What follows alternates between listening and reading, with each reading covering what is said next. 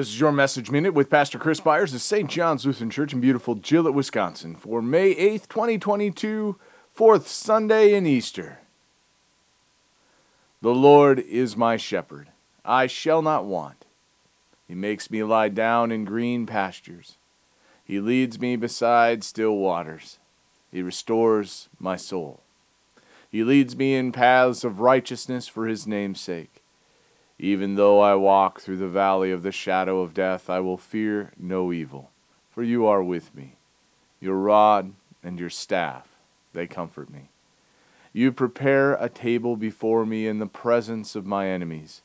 You anoint my head with oil. My cup overflows. Surely goodness and mercy shall follow me all the days of my life, and I shall dwell in the house of the Lord forever. Psalm twenty-three. This is one of the most favorite psalms. I remember when I was in seminary, one of my professors, he says, if you read this psalm, you need to do it in the King James Version. Well, I know I didn't follow the King James Version here. The English Standard Version is what I used, but so often we hear these words. They offer us comfort at funerals, and they, it offers us a greater sense of understanding that our Lord is with us and he carries us through all things. But when we listen to the words that are being said, understanding that it isn't saying everything will be easy. In fact, it says totally contrary to that.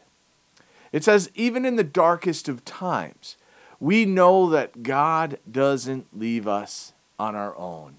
We know his comfort will come. We know that evil will not have the final say in our lives and in how we do things. But we also need to understand that there is time for correction. When we think of those words, your rod and your staff, they comfort me. We don't here think of those, or we shouldn't think of those as comfortable things, because those are usually things for correction and punishment.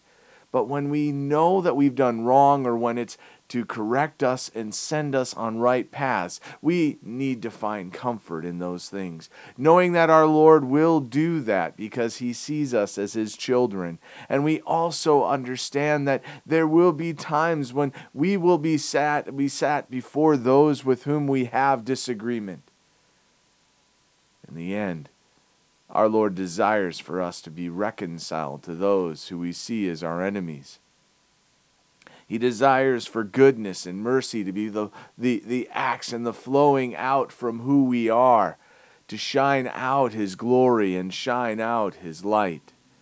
He desires for us to feel his peace and comfort in all times, and to not hold ill will against anyone, but to seek to be the light to those who don't yet know him.